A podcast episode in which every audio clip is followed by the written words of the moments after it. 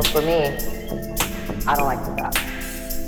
So it's easier not to start than to have to stop.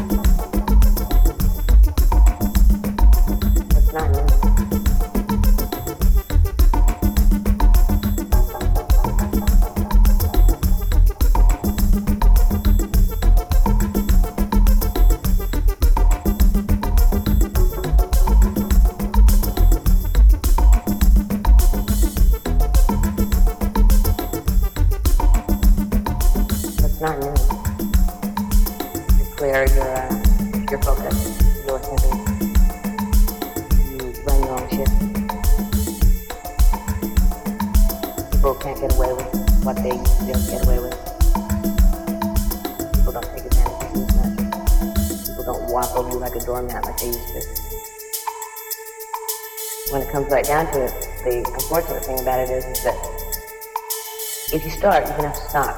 So for me, I don't like to stop. So it's easier not to start than to have to